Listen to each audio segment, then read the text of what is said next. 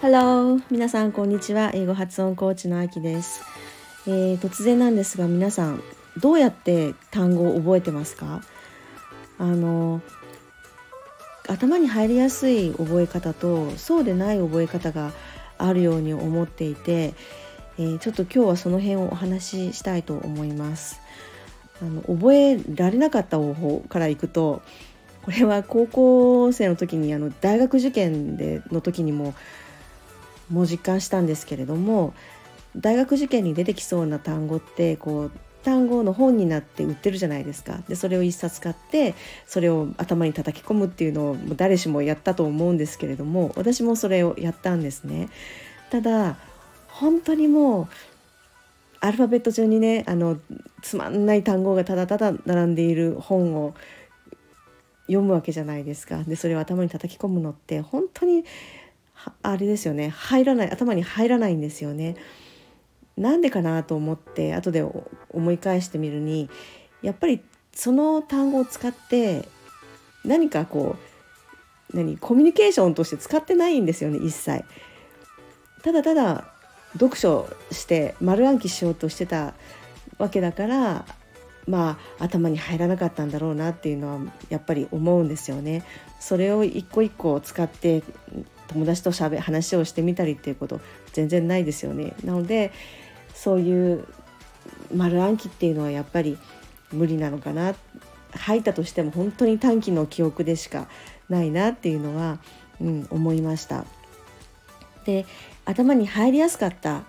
方法なんですけれどもこれはまあどどういう単語を覚えるかにもよるんですけれども例えば日常会話で使う単語を覚えるとしたらまず部屋の中のものを全部覚えてみようとかこのクローゼットの中のものを全部覚えてみようとかそういうふうに範囲を決めてで、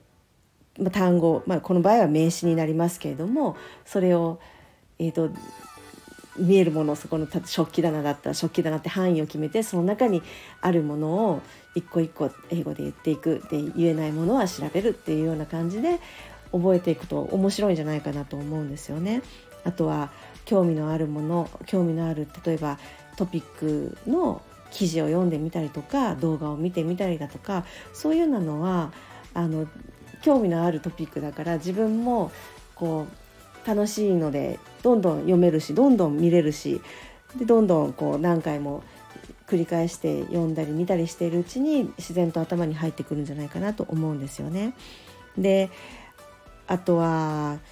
でもそうではない単語ってやっぱりありますよね例えば英検を受けるから単語をたくさん覚えないといけないっていう時もありますよね。そういう時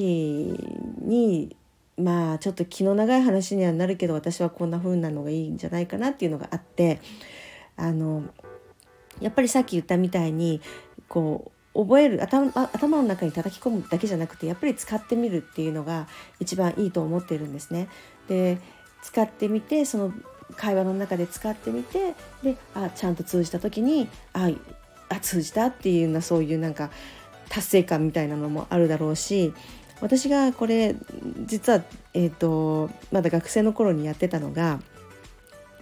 覚える単語を一つ、まあ、決めてでそれを使って文をまあ2つ3つ作るんですね。自分で作るんです。あのテキストに書いてあるものを覚えるんじゃなくて自分で書いてみて自分なりの文を作ってみてでそれを、うん、誰かと会話をする時に使ってみるっていうのをやってたんですね例えば次の日に英会話の英会話教室で先生と話す機会があるのであればその中で使う使ってみようっていうのを決めて文を準備してでその先生と会った時にそのその文が使えるような話題に持っていくんですねこっちから。で誘導させながらそのあここぞという時にその文を使ってみてであの会話がもうスムーズにそれで流れていけば大成功だしっていうのであの大成功だったらなんか嬉しいから頭に入るんですよね自然となんかこ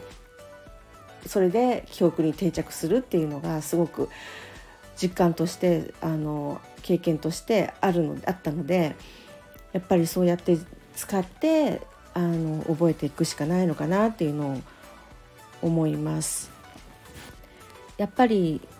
こう単語の本を読んでるだけだと興味のないまま興味の湧かないままでただただ字面を見て読んでるだけですよね。だけどそれをこう自分の体験とかそういうのを、えーと、表すためにその言葉を使ってみてでそれで例えば誰かと話そのその話をしてみたりでちょっと楽しくなったり感動したりっていうのでそれも合わさって